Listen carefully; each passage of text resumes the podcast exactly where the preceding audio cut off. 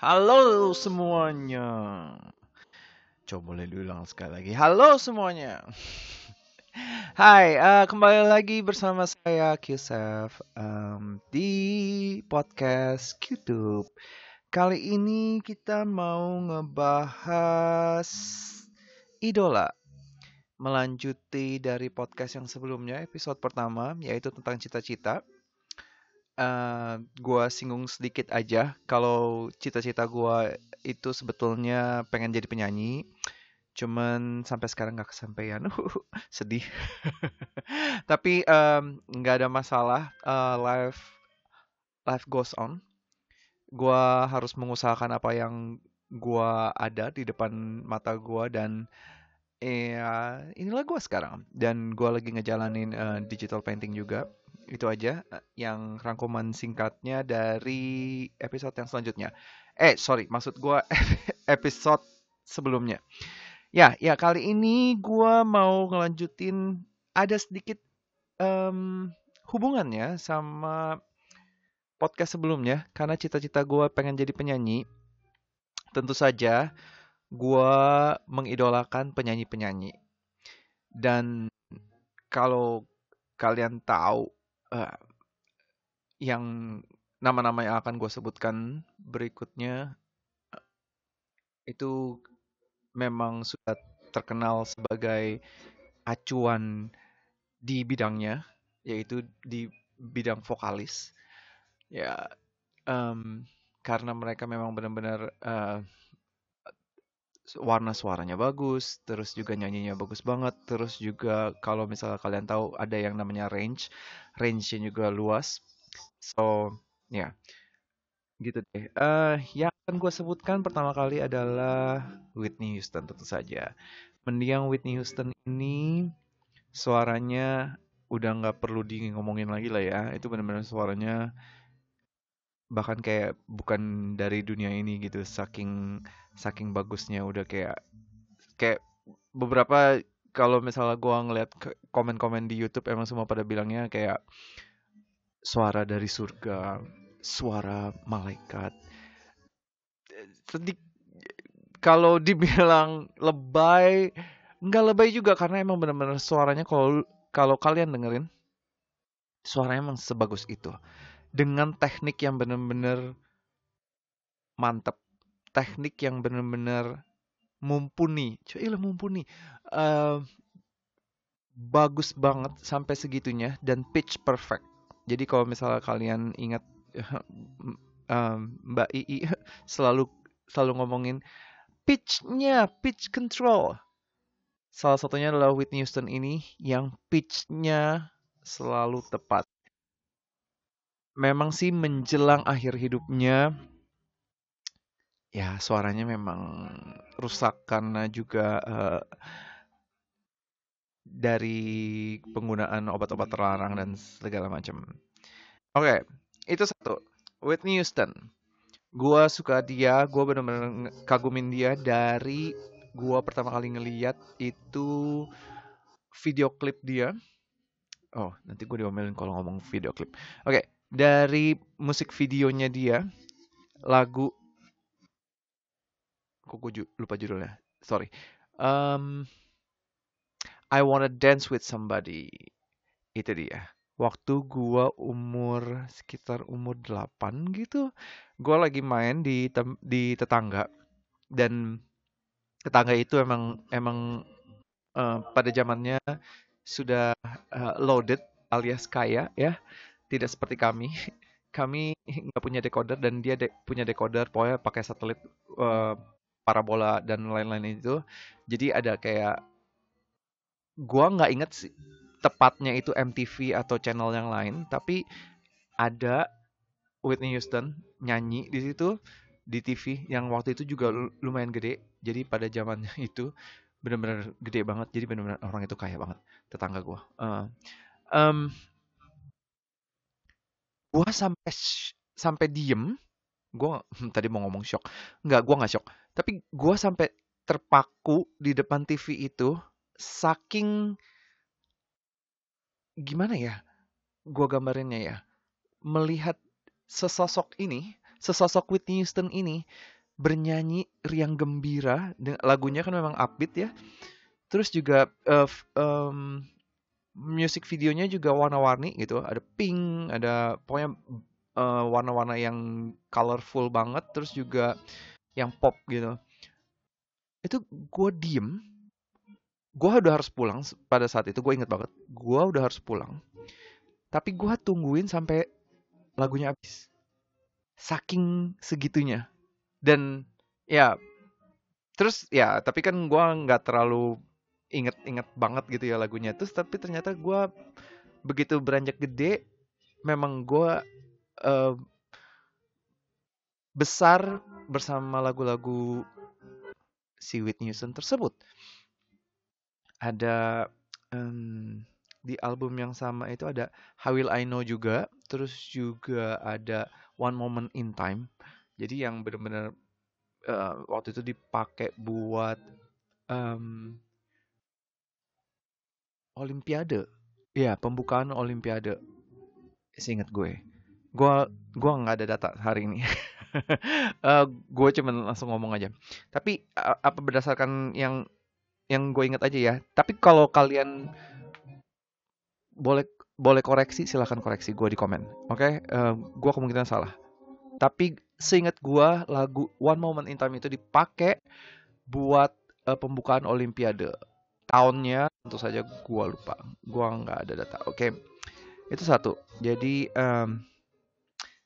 Whitney Houston, dan bahkan satu-satunya selebriti atau penyanyi yang ketika meninggal, gue nangis. Satu-satunya. Nggak ada yang gue tangisin yang lainnya. Karena gue nggak pernah merasa terhubung gitu dengan yang lainnya gitu. Dan waktu Whitney Houston meninggal, gue benar-benar shock. Sampai kena banget dan gue nangis. Nangisnya nggak lebay bercucuran air mata, tapi kayak gue bener-bener sedih banget, dan akhirnya gue meneteskan air mata. Itu aja, cuman ya udah nangis gitu, terus udah kelar. Itu aja. Memang sangat disayangkan karena di akhir hidupnya dia jatuh ke jalan yang salah, kalau gue bisa bilang, meskipun itu pilihan dia. Suaranya rusak, dan itu sangat-sangat disayangkan sekali. Oke, itu satu, Whitney Houston. Lalu juga beranjak gede, ternyata ini dengan, kalau lu ngomongin Whitney Houston dan lu ngomongin vokalis, lu gak akan bisa meninggalkan dua yang lainnya. Vocal Trilogy.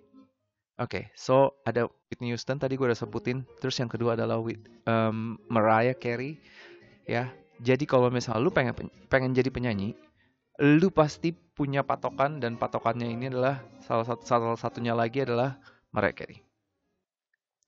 Iya, gue sampai sekarang masih mencoba untuk bisa di oktav ke-7 itu, cuman nggak bisa. Yang ada tenggorokan gue tiba-tiba sakit gitu. Oke. Mariah Carey, gue punya semua albumnya, kecuali yang baru-baru, karena sama yang jadul banget malah gue juga nggak ada. Jadi gue mulai punya itu album Daydreamnya, terus habis dari situ gue koleksi terus. Terus yang ketiga, karena Vocal Trilogy, ya sudah pasti cuman satu-satunya lagi adalah Celine Dion. Ya udah, mereka melengkapi lah menurut gua. Memang secara overall, secara keseluruhan, gua akan bilang Whitney Houston paling bagus. Gua nggak bias karena begini. Satu, tone-nya. Kedua, tekniknya. Memang dia nggak punya range kayak Mariah Carey sampai ke oktav ke-7. Cuman nggak perlu juga, itu cuman kayak pelengkap doang. Dan Mariah Carey bisa seperti itu karena dia Mariah Carey, dan itu yang mencirikan sebagai vokalisnya dia gitu, karena dia punya range yang yang lebar, sorry. Terus Celine Dion oke, range-nya juga panjang, cuman tapi kalau live-nya dia tuh agak-agak gue mau ngomong ini tapi gue pasti kayak fansnya Celine pasti bakalan kayak nimpukin gue, but I don't care.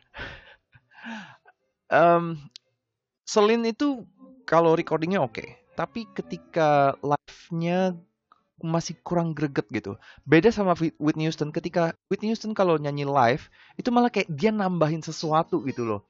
Nggak berlebihan, tapi benar-benar bisa membuat yang namanya live performance itu adalah alive gitu. Benar-benar kayak bahkan lu nonton di TV aja gitu ya. Ketika Whitney Houston live performance, lu kayak bangun dan tepuk tangan gitu. Gua nggak bercanda, gua bahkan nonton YouTube-nya aja gua bisa kayak gitu, meskipun gua nggak lakukan karena kayak gua jadi kayak orang gila, tapi I would do it karena segitu berharganya live performance-nya dia. Celine oke, technical, tapi beberapa live performance-nya, apalagi kalau misalnya lu compare dari recording terus ke live performance-nya, lebih biasa aja karena dia selalu nurunin kunci nada, jadi biar dia pitch gitu tentu saja, jadi beda, jadi kayak ada sedikit nggak ada gregetnya gitu, kurang greget menurut gue. Itu bedanya sama Celine. Tapi sisanya Celine tetap jadi acuan seorang yang punya cita-cita jadi penyanyi, pengen jadi vokalis, pengen jadi performer, itu pasti. Terus yang sisanya adalah Mariah Carey. Ya, kayak tadi gue udah singgung, gue selalu masih mencoba untuk nyampe ke oktav 7 tapi gak bisa, yang ada gue malah kentut dan sakit tenggorokan tentu saja. Dan gue nggak akan paksa-paksa lagi ya, karena itu ada caranya sendiri dan gue nggak akan mau menghabiskan waktu gue untuk belajar teknik itu karena satu susah dan kedua gue lagi memfokuskan belajar mengasah kemampuan gue untuk digital painting, digital drawing itu karena ada di episode yang sebelumnya kalau kalian dengerin. Oke, ya tetap aja pokoknya Mariah Carey ada tone, live performance-nya juga oke. Cuman makin kesini gue berasa dia agak-agak pretentious. Oke, gua ngomongin kayak gini tuh bakalan siap untuk ditimpukin segala fans penjuru dari segala penjuru. But hey, gua akan ngomong apa yang gua harus ngomong karena sebetulnya gua juga masih fans mereka gitu loh. Gua akan ngomong menurut gua dan itu opini gua, meskipun bakalan nanti ada fans mereka yang akan bilang itu menurut lu aja gitu. Ya emang ini menurut gue ya. Sekarang tuh kemampuannya udah jauh berkurang ya, memang umur berpengaruh, tapi kalau misal lu ngomongin umur dengan vokalis, lu harus bisa ngelihat juga kayak Patti LaBelle umur 60-an, benar gak sih umur 60? Gue lupa. Kurang, kita anggap aja 60 ya. 60-an tapi masih bisa nyanyi, masih bisa belting dengan bagusnya. Tapi Mariah Carey ya ada kekurangannya sekarang-sekarang ini. Dan gue berhenti beliin albumnya karena menurut gue lagunya kayak nggak ada yang related lagi sama gue. Padahal seumur hidup gue tuh kayak ketolong banget kayak sama lagu-lagunya dia ketika putus cinta, terus juga tentang kehidupan, can take that away. Kayak orang ngomongin gue di sekitar gue sampai hari ini, seumur hidup gue, orang ngomongin di belakang gue sampai balik lagi ke telinga gue. Dan lagunya Mariah Carey, Can Take That Away, itu benar-benar bisa nolong gue, yang berhasil bisa keluar dari situasi yang nggak enak itu. Oke, tapi ya udah, tapi sampai lagu-lagu yang sekarang nggak tahu gue, kayak yang album Caution-nya yang terakhir aja tuh ada dia keluarin MV baru judulnya A No-No, tapi a no for me, sorry Mimi. Oke, tapi sisanya gue punya album dari Daydream sampai album dia yang E=MC², itu gue punya. Udah sampai situ doang. Sisanya gue nggak beliin lagi karena sudah mulai I don't know, kayak too much hip hop dan nggak ke R&B lagi. I don't know, kayak it's just too weird for me. Itu aja, my personal preference. Terus plus satu lagi adalah yang tadi gue udah bilang, dia agak jadi kayak pretentious. Gue tahu sih dia kayak selalu being real, tapi kayak nggak bener-bener real menurut gue. Kayak I don't know, kayak ada personanya, terus kayak dia agak-agak mean spirited kalau boleh gue ngomong gitu. Kadang-kadang kayak dia shady towards newcomer, contohnya aja Ariana Grande gitu-gitu kan. Jadi karena waktu Ariana Grande baru keluar, terus semua orang kayak, oh ini the new Mariah Carey. Terus yang kayak si Mariah Carey-nya kayak, ah siapa lu gitu. Menurut gue, lu gak mesti kayak gitu kali gitu. Oke, itu. Jadi kenapa gue gak terlalu begitu sukanya lagi sama Mariah Carey atau Mimi itu. Oke, moving on. Pas gue beranjak jadi remaja, mulailah ada sosok yang baru, idola baru. Gue tetap megang yang vocal trilogy itu sih sampai akhirnya gue menemukan si sesosok ini, yaitu pada tahun 1999.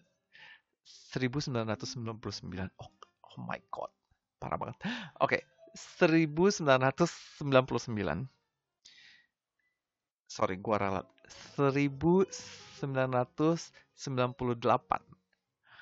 adalah sesosok yang menyanyikan lagu judulnya Reflection. Ya, kalian pasti sudah tahu lah.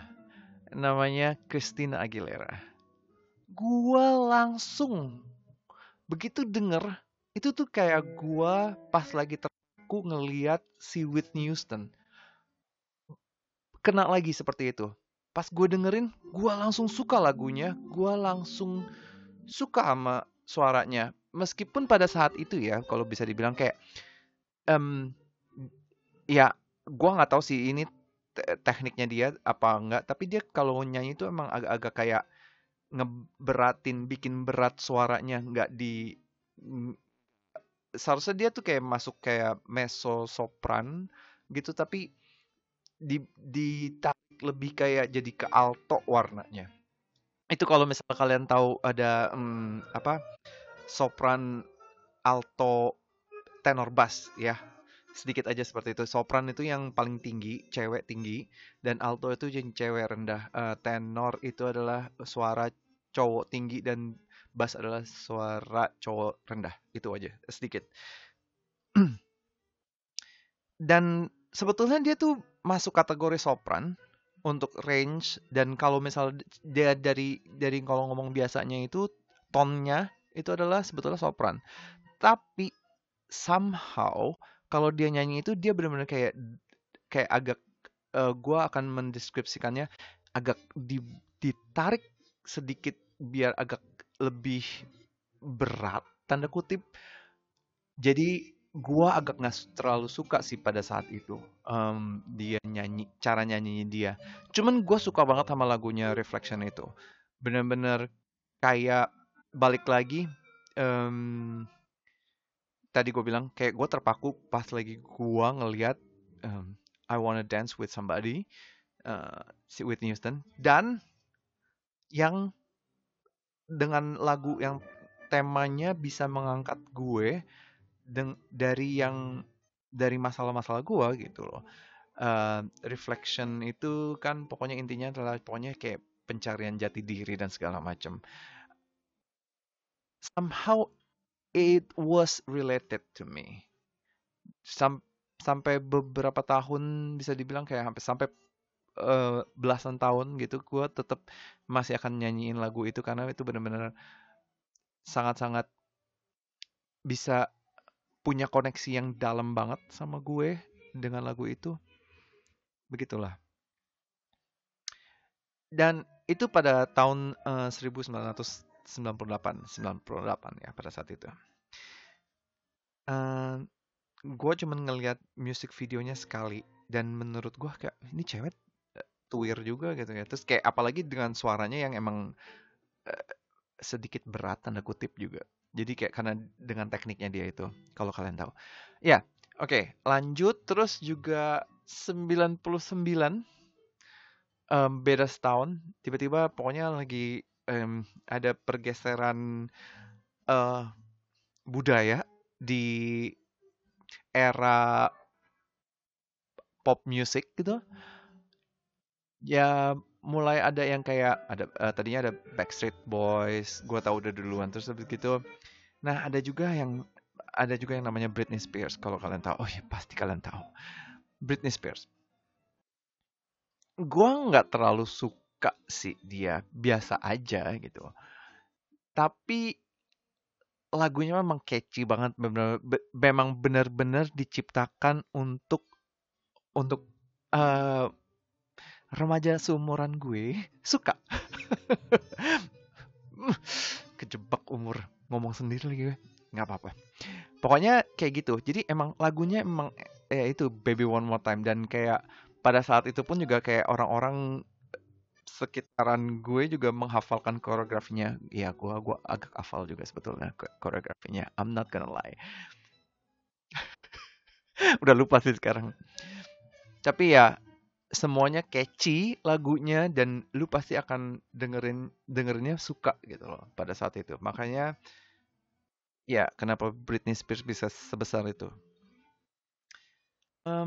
Terus nggak beda berapa bulan tiba-tiba ada sesosok cewek lagi pirang, terus juga ya dance juga lagunya Genie in a Bottle. Gue sampai kayak bingung ini siapa, terus tapi, dan I tell you, gue nggak pernah suka lagu Genie in a Bottle. Oke, ya silahkan timpuki saya saudara-saudara.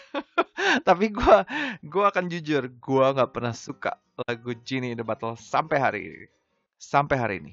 Semua pada ada yang, kalau Fighters, fanbase-nya Christina Aguilera, semua pada bilang, oh my god, it's a pop perfection, it's a masterpiece. I was like, no.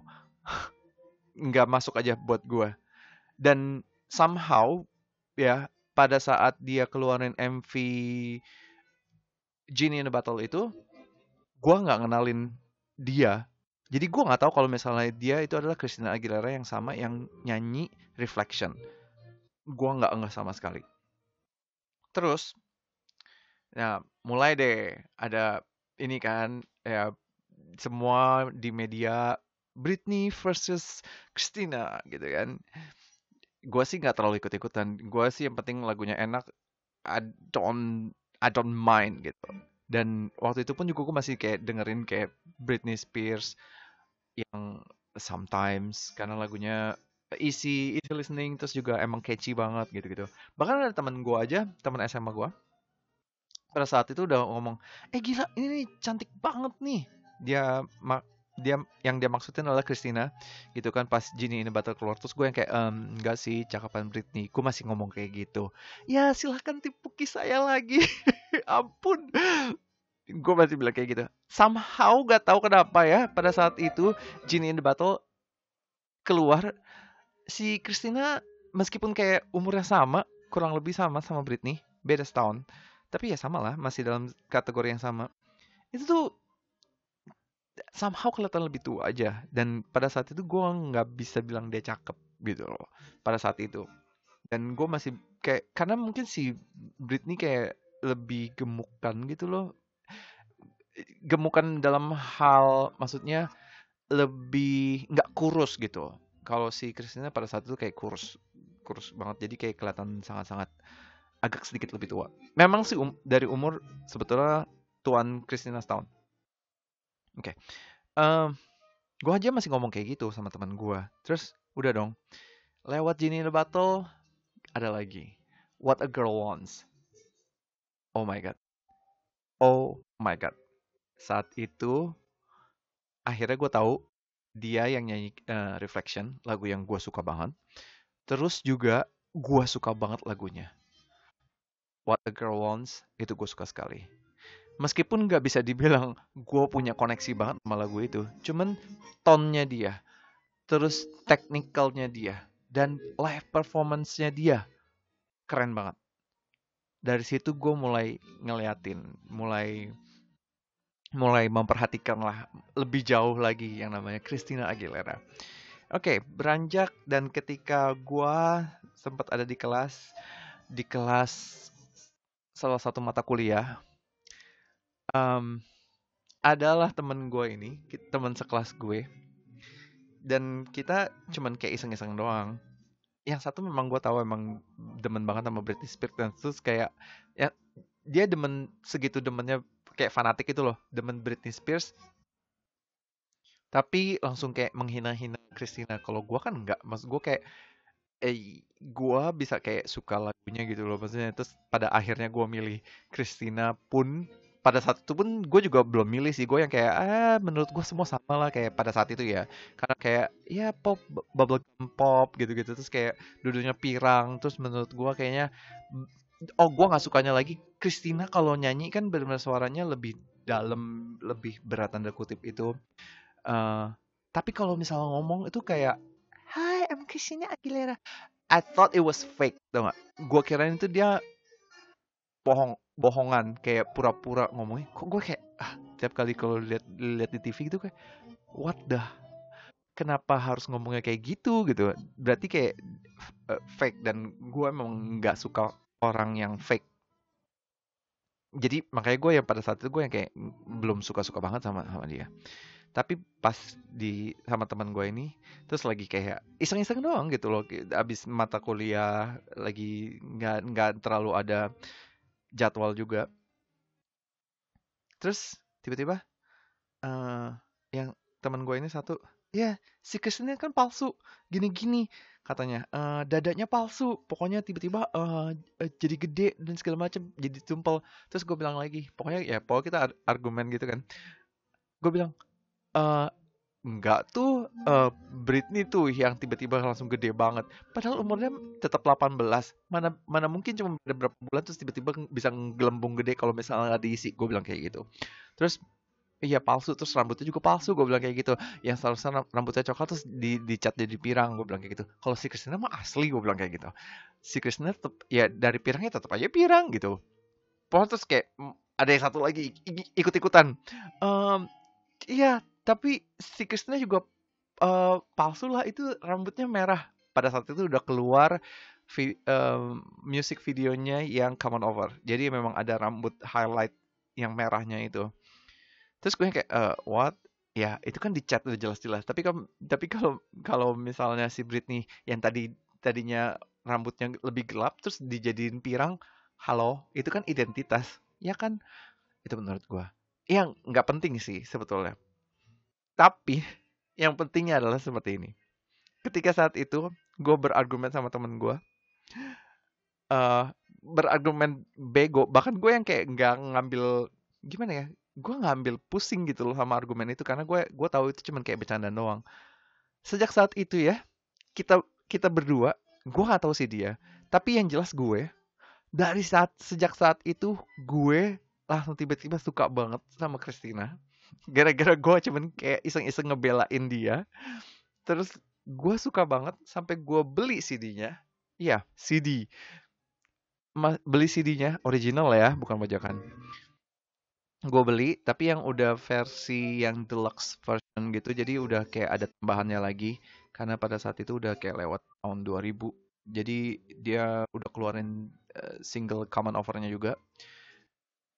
Dan udah di repackage gitu deh pokoknya. Akhirnya gue beli pokoknya yang itu. Ditambah beberapa lagu lagi.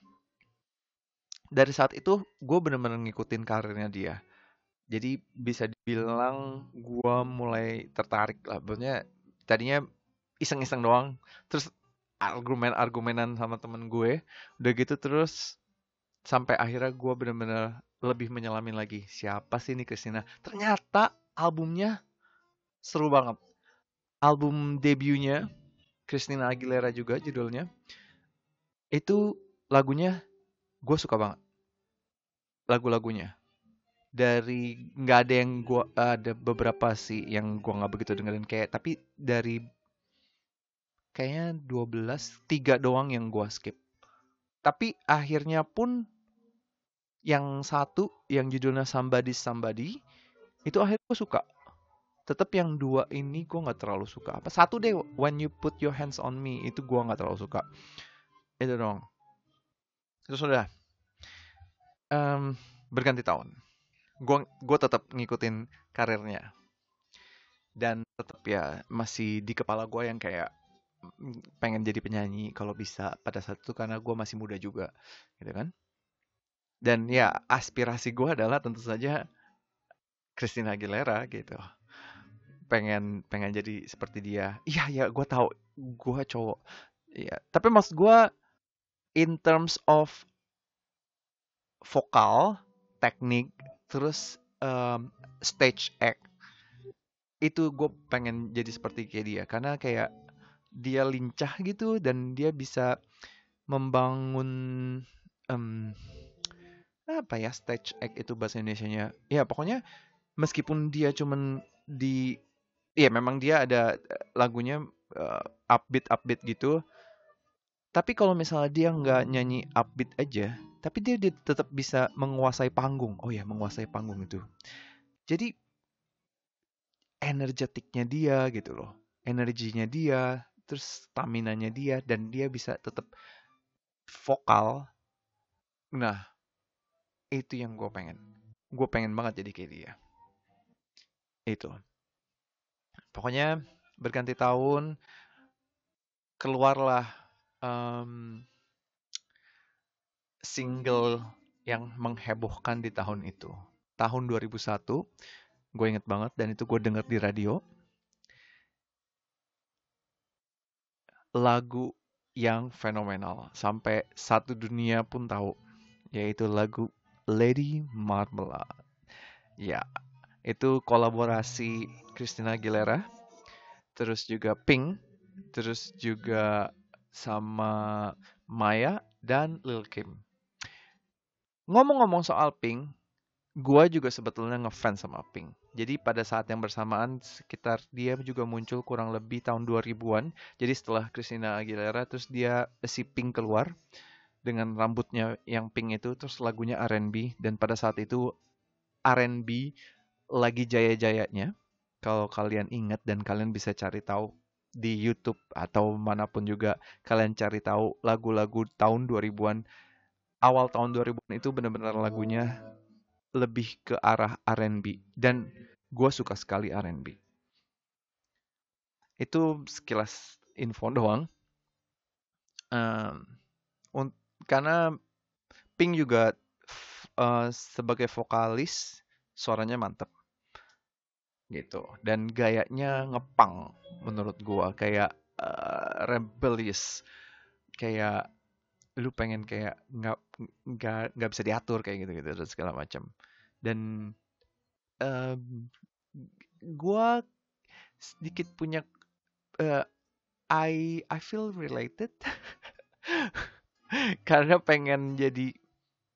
nggak pengen jadi rebel sih, cuman gue nggak pernah kayak yang disuruh A gue lakukan A gitu loh. Kalau misalnya ada A absen, kenapa enggak? Ya gue tahu gue aneh. Oke, lanjut. Ya pokoknya ada lagu kolaborasi itu Lady Marmalade sama 3 orang yang lainnya, dan itu heboh banget. Pada saat itu juga gue masih ngerekamin lagu dari radio. Dan ya tentu saja pas lagu itu keluar gue yang kayak, wow ini lagu apaan, heboh banget, kayak rame banget, apalagi pas menjelang akhirnya gitu, benar-benar kayak semuanya vocalizing harmoni, maksudnya ngambil harmoni masing-masing begitu. Terus benar-benar tapi nadanya tinggi gitu, terus yang kayak seru banget gitu, yang Creole Lady Marmalade. Ya pokoknya begitu deh. Maksudnya, sorry ya, maaf gue gak bermaksud untuk nyanyi. Kalian boleh dengerin yang versi aslinya, jangan dengerin versi gue. Maaf. Oke, terus itu lagunya seru banget, jadi nomor 1 dan menang macem-macem award pada saat itu, Grammy, VMA, terus juga Golden Globe kalau gak salah. I might be wrong. Coba tolong koreksi ya di komen. Terus apa lagi ya? Pokoknya di mana-mana di chart manapun di dunia itu juara 1. Saking segitu fenomenalnya. Tapi memang benar-benar enak banget. Ya, itu aja tentang si Lady Marmalade, segitu dulu. Nanti gue lanjutin lagi.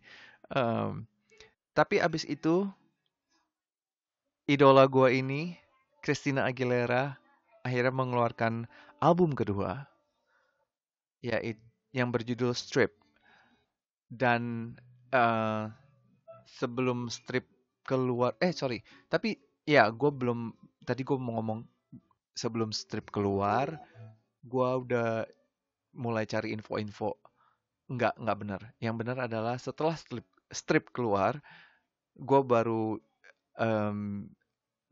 ada browsing website tentang Christina Aguilera, terus yang mau cari tahu infonya lebih banyak lagi dan segala macam. Sorry, ya seperti itu. Tapi ya itu yang benar adalah setelah albumnya keluar baru gue cari info-infonya, karena gue makin suka lagi sama dia. Apalagi dia benar-benar yang seperti gue bilang tadi, dia di tahap yang rebel, di tahap rebelnya dia gitu loh. Rambutnya di highlight, tapi bukan highlight sebetulnya, kayak lebih downlight, hitam. Rambutnya tuh dia platinum blonde, jadi agak keputihan pirangnya. Tapi ada low lightnya hitam, langsung yang benar-benar kontras banget. Udah gitu dipakein kayak ada rantai gitu, kayak rantai gitu, terus dililit-lilit juga, kayak gitu-gitu. Seru banget. Terus juga video klip pertamanya, Dirty, itu sampai kayak di-ban di siaran Indonesia dimanapun. Bahkan albumnya, cover albumnya yang Strip itu tuh sampai ada sampul luarnya khusus yang buat Indonesia. Oh, sekarang gue tahu sih ada yang cover yang di negara lain, di Arab Saudi kalau nggak salah, itu juga covernya dibikin ulang gitu loh, dibedain pokoknya. Karena memang dia topless, terus cuma pakai celana denim doang, celana jeans doang. Jadi itu yang jadi covernya. Itu sampai di Indonesia ada cover barunya, ditutupin cover baru. Udah gitu Dirty itu video klipnya, musik videonya tidak pernah tayang di TV Indonesia. Sampai akhirnya gue bela-belain ke rumah temen gue yang ada parabola pada saat itu, khusus untuk nonton MTV karena dia waktu itu adalah jadi Artist of the Month. Itu segitu gue bela-belainnya. Akhirnya gue nonton juga tuh video klipnya. Video klip lagi. Ya video klip lah atau musik videonya. Musik videonya. Oke. Gila ini panjang banget ternyata. Gue potong ini episode kedua ini segini dulu. Nanti gue akan lanjutin ke bagian yang kedua. Jadi jangan kemana-mana ya. Terus tetap dukung saya, QSF. See ya!